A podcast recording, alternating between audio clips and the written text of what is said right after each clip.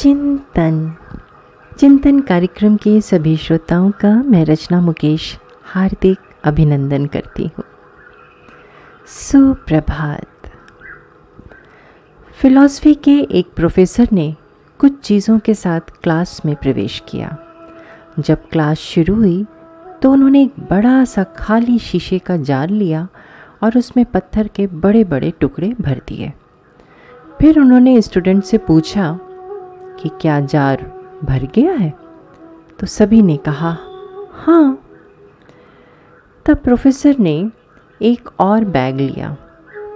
उसमें छोटे छोटे कंकड़ थे। उन्होंने उसे भी जार में डाल दिया। जार को थोड़ा सा हिलाने पर ये कंकड़ पत्थरों के बीच सेटल हो गए।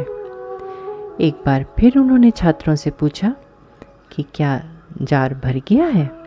और सभी ने हाँ में उत्तर दिया। तभी प्रोफेसर ने एक और बैग निकाला। उसमें रेत भरी हुई थी। उस रेत को वो जार में डालने लगे। रेत ने बची खुची जगह भी भर दी। एक बार फिर उन्होंने पूछा, क्या जार भर गया? और सभी ने एक साथ उत्तर दिया हाँ. फिर प्रोफेसर ने समझाना शुरू किया। उन्होंने कहा मैं चाहता हूँ आप इस बात को समझिए कि ये जार आपकी लाइफ को रिप्रेजेंट करता है। ये बड़े बड़े पत्थर आपके जीवन की सबसे ज़रूरी चीज़ें हैं। आपका परिवार, आपका पार्टनर आपकी हेल्थ आपके बच्चे, ये ऐसी चीज़ें हैं कि अगर आपकी बाकी सारी चीज़ें खो भी जाएँ और सिर्फ़ ये रहें तो भी आपकी ज़िंदगी पूर्ण रहेगी।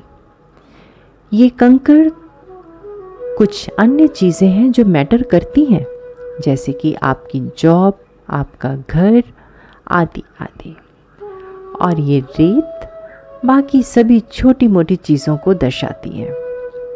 अगर आप जार को पहले रेत से भर देंगे तो कंकड़ों और पत्थरों के लिए कोई जगह नहीं बचेगी। यही आपकी लाइफ के साथ होता है।